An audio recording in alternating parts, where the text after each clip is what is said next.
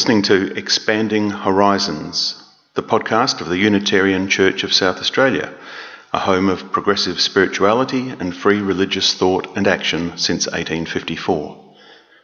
The views expressed in these podcasts are those of the speaker and are not intended to represent the position of the Church itself or of the worldwide Unitarian Universalist movement.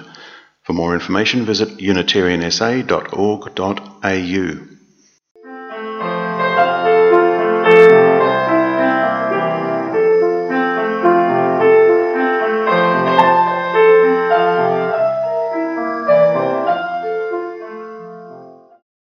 good morning, everyone.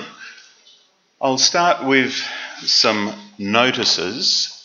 The most important one today is the wine auction after the service.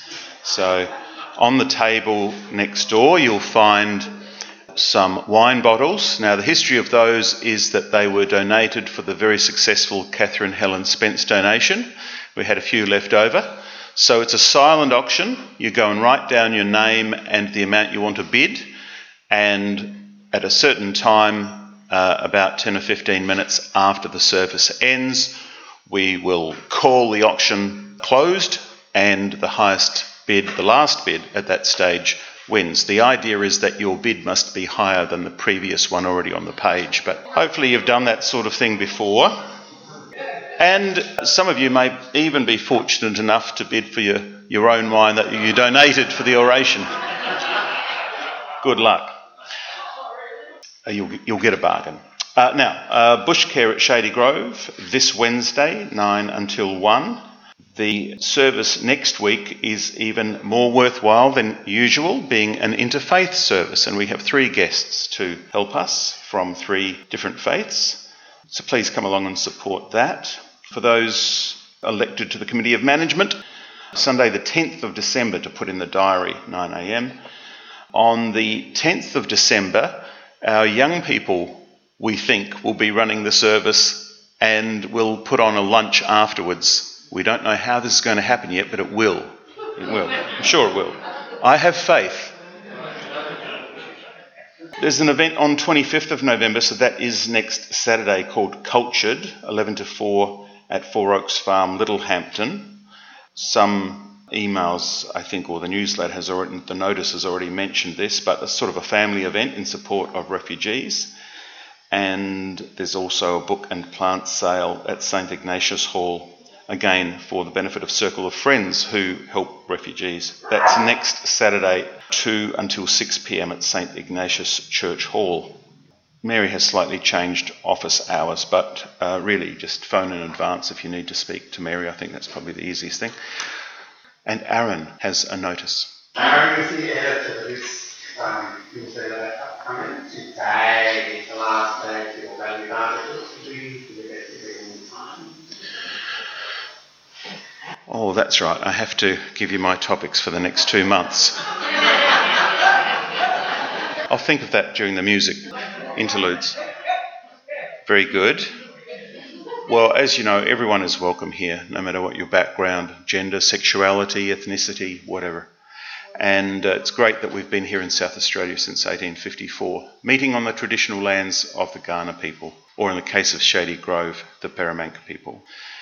And uh, you know, if you want to, you can make a donation on the way out, either by tap and pay or cash.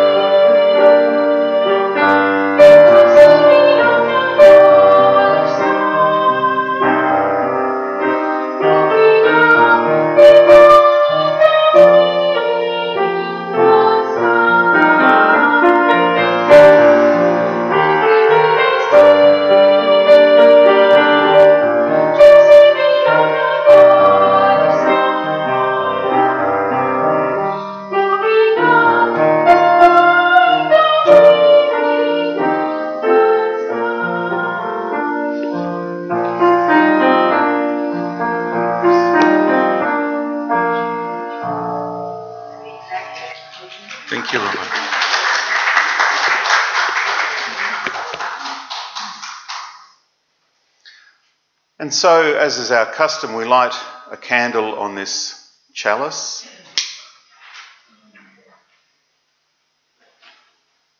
Not just a flame in a candle. For thousands of years, human beings have struggled to understand something which is more than just us, more than the flesh and bones, more than the world we see. Some human spirit, perhaps something divine, which can be represented by flame or light. Mary is going to read a story for us. If you can see the screen from where you are, you don't have to come up front because it's it, the pictures are going to be on the screen, and I think I'll just use this microphone if you don't mind. The story is called Eyes That Speak to the Stars by Joanna Ho and illustrated by Dung Ho.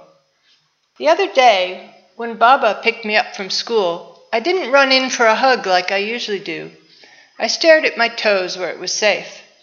What's wrong? Baba asked. And all my hurt tumbled out. Kurt drew a picture of our friends, I said. He pointed to a person with eyes like two lines stretched across his face and told me, That one is you. But it didn't look like me at all. When we got home, Baba stood me in front of a mirror and said, Your eyes rise to the skies and speak to the stars. The comets and constellations show you their secrets, and your eyes can foresee the future, just like mine. Baba's eyes that rise to the skies and speak to the stars are filled with all the surprises he can't wait to give me throughout the day.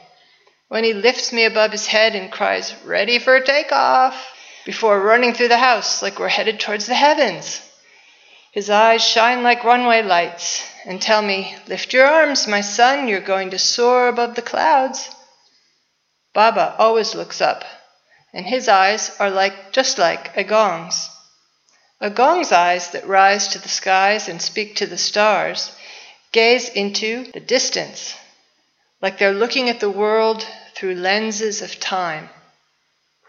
The voices of our ancestors whisper in his ear, speaking in lilting languages of rice paddies, climbing mountains, like Mazu's miracles, showing mercy from on high, and mango milk from night markets lit with bulbs of light. Agong has an answer for every question I ask on our early morning walks. But when I hug him good night, he cups my face in his hands and looks at me like I am the only answer that matters. Agong holds out the wisdom of generations, and his eyes are just like Didi's.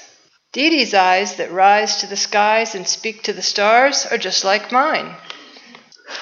When Didi's eyelids finally flutter open, I orbit his crib making funny faces and singing silly songs until his laugh grows so big it spreads up his cheeks and makes his eyes squeeze shut again. He looks at me like I'm the world, but he is the sun, filling my days with light. My eyes gaze into space and glimpse trails of light, inviting me into impossibilities. The comets and constellations show me their secrets because I am the emperor of my own destiny. I read a brighter future in the stars and will fight to make it a reality. My eyes that rise to the skies and speak to the stars are visionary. They are Baba and Agong and Didi, and they are me, and they are powerful. Thanks, Mary. Sunday Club time, so young people may wish to go out with David and others. They have a service to prepare. And now I believe that sheets have been handed out for a hymn we haven't sung before, but it's very beautiful. And fortunately, there are some very good singers among us who can probably lead us through it. Robin will play through once and uh, then we'll have a go at it. Thank you.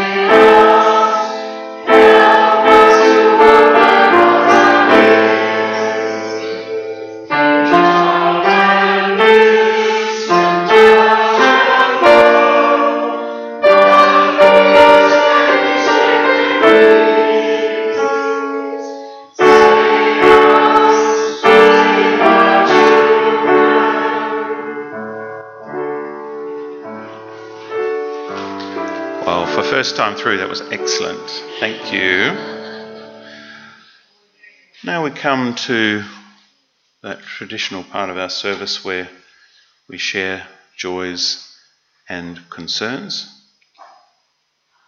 And I think I'll just express a simple concern for those of our congregation who are having health problems at the moment.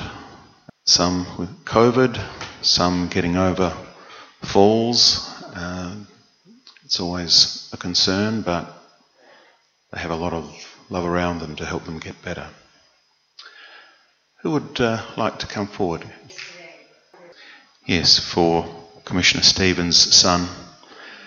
And indeed, I could extend that to all who have been touched by death and uh, injury on the roads. Perhaps I'll just light one final candle for those concerns and joys which are in our hearts, but we're not sharing just at the moment. Let's just take a moment quietly to contemplate what we've heard.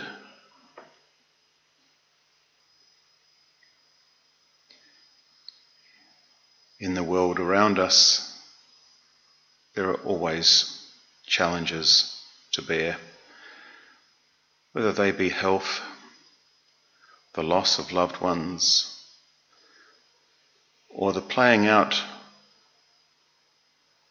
of the grasping for power that we see around the world. But there is also much in which we can rejoice. Love stories, stories of connection between each other, sometimes in the most unlikely circumstances. And we are thankful for that. Now we have a reading. Uh, Jane, would you like to come forward and read for us? Thank you. Formal academic philosophy glorifies the intellect and thus makes research into what are, after all, incidentals. If we consider philosophy as the supreme means of investigating the problems of life and the universe, the Kabbalah makes the primary claim that the intellect contains within itself a principle of self contradiction, and that therefore it is an unreliable instrument to use in the great quest for truth. Numerous academic philosophers have likewise arrived at a similar conclusion. Some of the greater of these have despaired of ever devising a suitable method of transcending this limitation and became skeptics. Others, seeing simply the solution, have seized upon intuition, or to be more accurate, the intellectual concept of intuition, leaving us, however, with no methods of checking and verifying that intuition, which, in consequence, is so liable to degenerate into mere guesswork coloured by personal inclination and abetted by gross wish phantasm. That's Israel Regardie from A Garden of Pomegranates, scrying on the Tree of Life. So that might all make a bit more sense after I've offered some words of reflection today.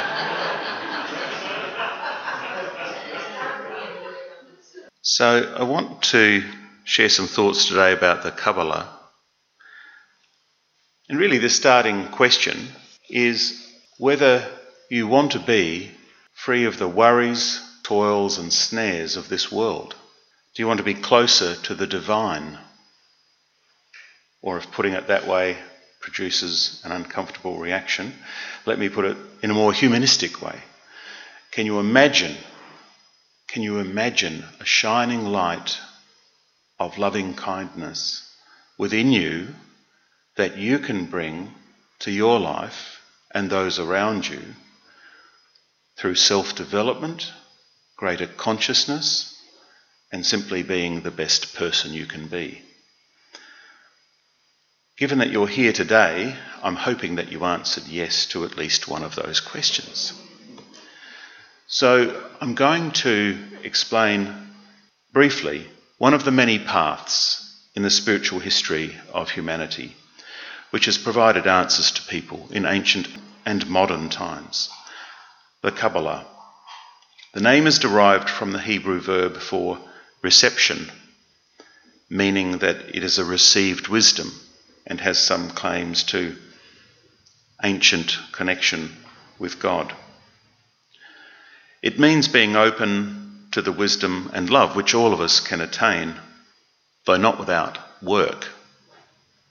It means having open hearts and open minds. I realise that for most of you, the topic of the Kabbalah would be unfamiliar. There's quite a history to it, which I think can be divided into three parts. It evolved out of a long history of Jewish mysticism. Then there was a Christian adaptation of Jewish Kabbalah during the Renaissance period. And that in the 19th and 20th centuries evolved into a Western esoteric system of self development. A naming convention has been developed to refer to the original Kabbalah. The traditional Jewish search for God beyond the literal scripture is often spelt with the K. The Renaissance Christian take on it, often spelt with a C, and the more recent Western esoteric variation with a Q with or without double B, with or without double L, and with or without H on the end. This is what happens when no one is in charge. Now, in all of these approaches, when one delves into the detail, there's a vast structure of intricate calculations and metaphors. Fundamentally, however, it refers to a person preparing themselves, consciously receiving something of that spirit of wisdom and love, something ineffable, which is open to all of us. Beyond what can be comprehended by study of the material world. My friend Aristotle would not be impressed. Like a number of religious innovations, many claim an ancient heritage to their version of the Kabbalah. Some will say it goes back to the rabbinical Judaism of pre Christian times, although with the greatest respect, I think it more accurate to acknowledge that there was always a metaphysical aspect to Judaism, favoured more by some than others, and out of many centuries of mystical commentary, what became known as Kabbalah really came into its own in medieval times. I shall explain. It is widely accepted that much of the Jewish Bible, which is something like but not exactly the same as the Christian Old Testament, was written over a period of hundreds of years in the centuries before the Common Era. As the centuries passed, many devout scholars offered interpretations of the Holy Scriptures. This is inevitable in every text based religion, since it is beyond the grasp of human minds to cover all eventualities, especially in books which seek to set out the rules for living, the purpose of life, and the way to spiritual growth. So, in time, some of the Jewish scholars developed a multi layered system of interpretation with a neat acronym. The acronym was Pardes. This Hebrew word for a walled garden is related to the Greek paradisos, from which we get paradise in English. Anyway, this word Pardes became an acronym for Peshat, Remez, Drush, and Sod, four different ways of reading a biblical text. Best to take an example. If the scripture said, the man flew with his wings to heaven. The first level of interpretation is literal. The man grew wings, he flew. The second level of interpretation relies on allusions, perhaps comparison with poetry or descriptions found elsewhere in Scripture. So, for example, if there are other descriptions of angels flying to heaven, then the description of the man with wings could be interpreted that he was or became an angel.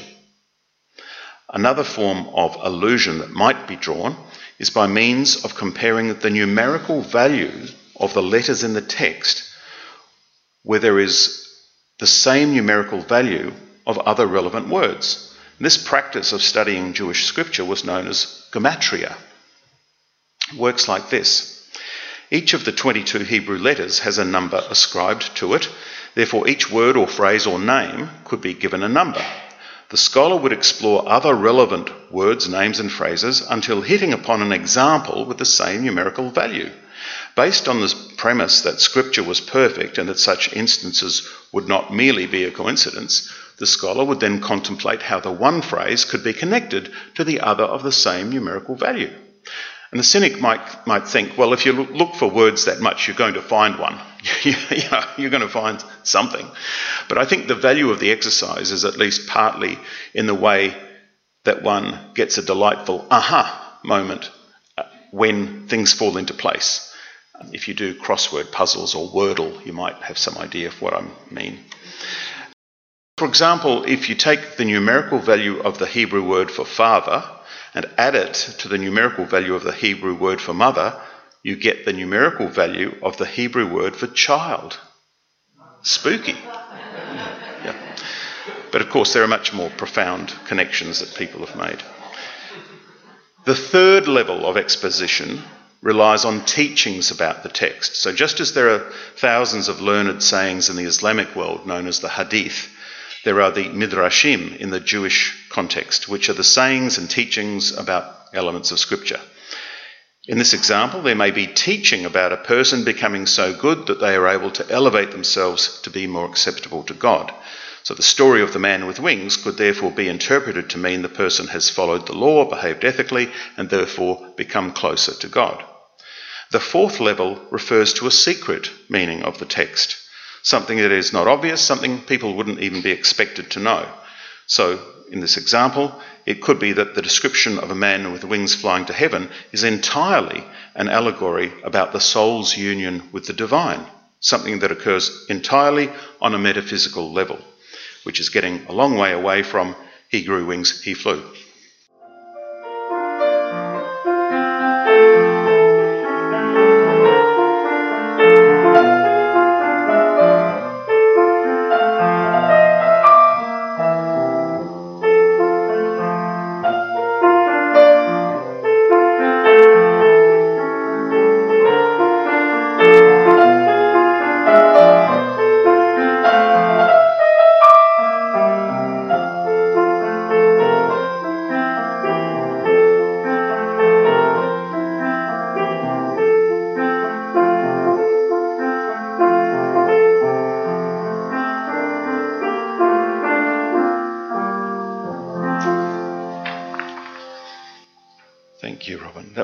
Lullaby by Friedrich Burgmüller. So, a landmark in this line of mystical thinking was the Sefer Yetzirah by a rabbi about 1900 years ago, perhaps early in the second century of the Common Era. Essentially, it was an account of creation, but it drew heavily on language and the significance of the Hebrew alphabet and numbers. In this line of thinking, as with practitioners of magic in ancient and medieval times, names were extremely important, whether in the ancient Jewish context or the shadowy side of supposedly Christian Western Europe in medieval and Renaissance times. A magician who could correctly name a demon or angelic spirit supposedly allowed the magician to command them. Anyway, the Sefer Yetzirah could be seen as drawn from Greek or Gnostic philosophy in the sense that creation emanated in a series of steps from the unknowable at the beginning of time. Not necessarily inconsistent with the biblical account of creation, but certainly a distinctive elaboration upon it. And many of the rabbis of this period undoubtedly studied Greek philosophy. They developed a system of understanding the universe with four levels. You can see they've had a bit of help from the Greek philosophers. The four levels being the world of pure ideas, where an idea is archetypal. Then there is also the level upon which that idea takes a specific form. And then there is the idea of a particular object, and then there's the object itself. So, to take the example of a chair, in the archetypal realm of Atzilut, there is a concept of a supported flat surface upon which objects can be placed.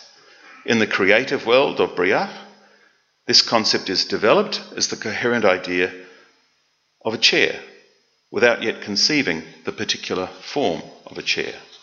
Thirdly, in the formative world of Yetzirah, one may find the idea of a particular chair which is to be made, the thought conceived by the table maker. And then finally, in the world we see around us, manifested at the level of Asiya, there is a chair. Those of you who are students of Platonic philosophy won't have too much trouble with this. So, Sefer Yetzirah is translated as the Book of Formation. It describes the creation of the material world as something like a waterfall, as emanations devolve from the Creator and flow through a series of vessels. And this mystical work became one of the foundational texts for Kabbalah, which developed the concept of the vessels and the journey from top to bottom and from bottom to top again. So if we jump forward about a thousand years from the Sefer Yetzirah, we find the publication of the Zohar, the Book of Radiance. At that time, Jewish culture flourished in Spain under Muslim rule. We're talking about the 1200s. In fact, Jews, Muslims, and Christians lived peacefully together, the period before the Reconquista, the reconquest of Spain by Roman Catholic armies, which ultimately led to the brutal expulsion of Muslims and Jews at the end of the 1400s. The Zohar is an extremely extensive and complex patchwork of different themes and topics.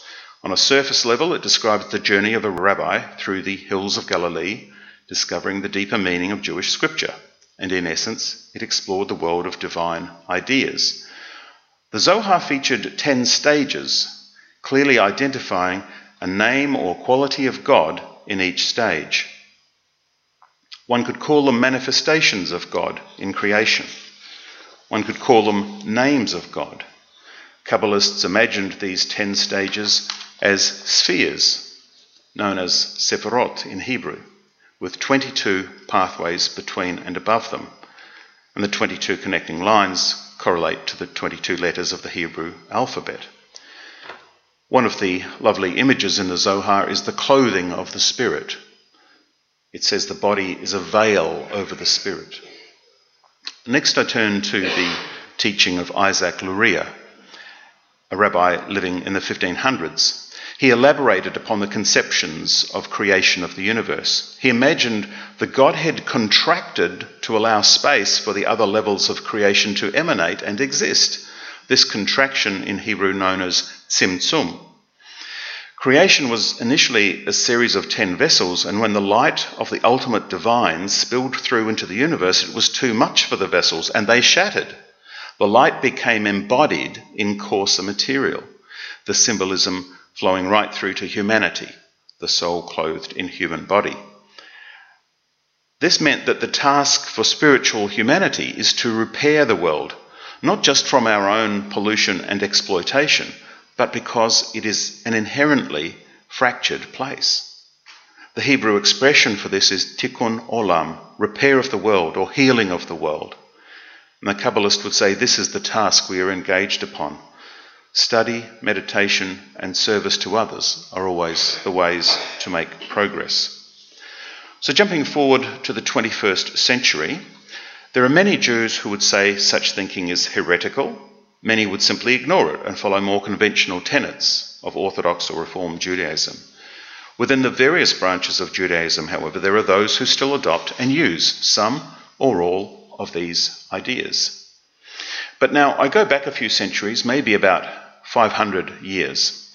A number of events coincided in northern Italy in the late 1400s. It became home to many of the Jews who fled Spain, whether or not they had apparently converted to Christianity as a matter of self preservation. At the same time, there were Turkish conquests of southeastern Europe, which brought not only refugees but also some old Greek copies of scriptures and philosophical books. There was also the advent of the printing press in the 1400s. Books of religion and philosophy became popular with Renaissance Italians of the upper classes. One movement of thought which emerged from these cross currents was a Christian adaptation of Kabbalah. It must be said that some of this was straight out cultural misappropriation. For example, the highest levels of the ten Sephirot, which are drawn conventionally in a triangle, were said to be the Trinity of the Roman Catholic Church. Not exactly what the Jewish author of the Zohar had in mind. Even today, although the notions of Kabbalah in Western Europe have significantly evolved, there are still Jewish people who consider it to be cultural misappropriation, and I do respect that point of view.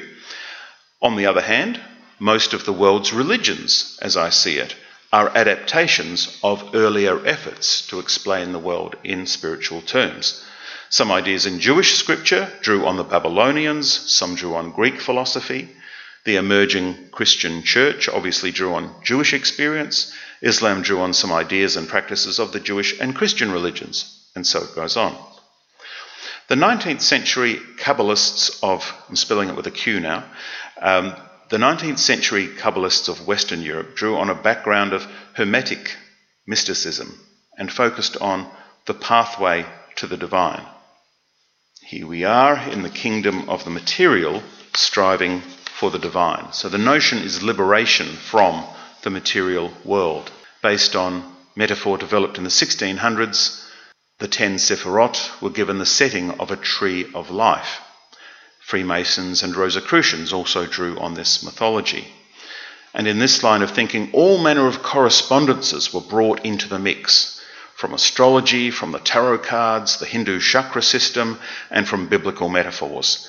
So, in the example I have on the screen, ideas have been brought in from the tarot, from the various astrological qualities, the elements of earth, air, water, and fire. It becomes a network of correspondences. The qualities attributed to the ten Sephirot continue to be worthy of contemplation. And I'll just give the English translations starting from the base, which is from where we can ascend, that is called in English the kingdom, not the kingdom of which Yeshua spoke. This is the kingdom of the material world, ruled by powers which seek to consume and dominate. Then we have the foundation, then victory, splendour, beauty, mercy, strength, and I pause there to say that in this understanding of spiritual development, it is equally important to grasp the lessons of mercy and also of strength, so that one has both forgiveness and tolerance, but also, on the other hand, self assertion for justice and truth.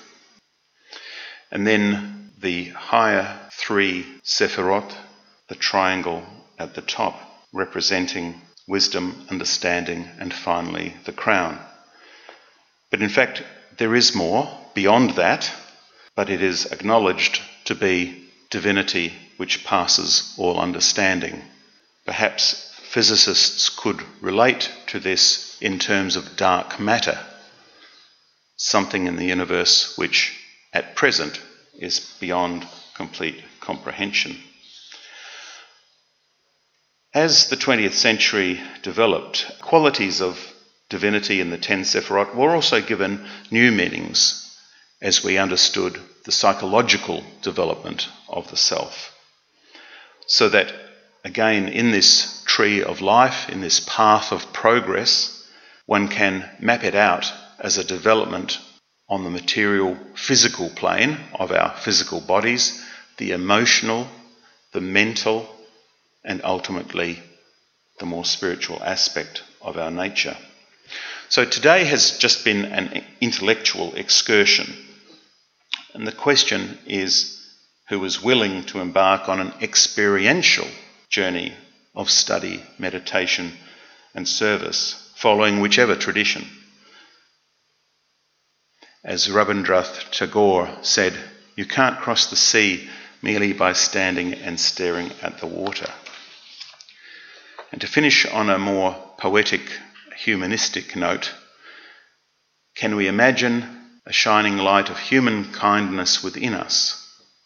And if so, let us share it with the world every day of our lives.